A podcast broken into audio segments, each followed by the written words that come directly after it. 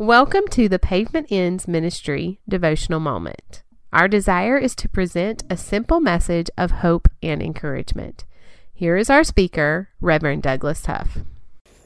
As I sit at my desk writing this, I am watching one of the most beautiful sunsets I have ever seen. Now, sunsets are always beautiful, but today's sunset has an ever more dazzling beauty.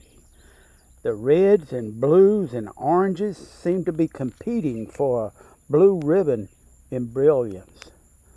Watching God's masterpiece unfold, I am awestruck by His glory. However, there is sadness behind this beautiful sunset.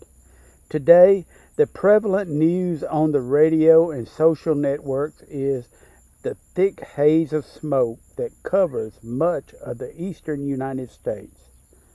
This smoke comes from multiple wildfires that are burning in Canada. An extended drought has caused extremely dry conditions, resulting in these dangerous and costly fires. The drought is a cause of concern for water shortages. Many people are anxious because the fires are threatening their properties and the smoke is a health hazard to everyone who has to breathe it. So, for this reason, a lot of people are experiencing heartache and suffering.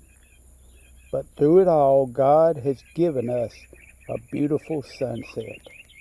You know, God never promised that there would not be times of suffering. We are told that we will be troubled on every side, but don't be distressed. We will be perplexed, but we should never despair. We will face persecution, but God will never forsake us. And though we might be cast down, we will never be destroyed. God is a master at bringing beauty from ashes and joy from suffering.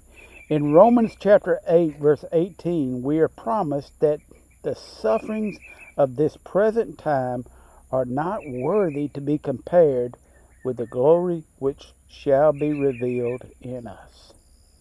Yes, droughts and fires may be worrisome, and smoke and haze may cause us pain and suffering.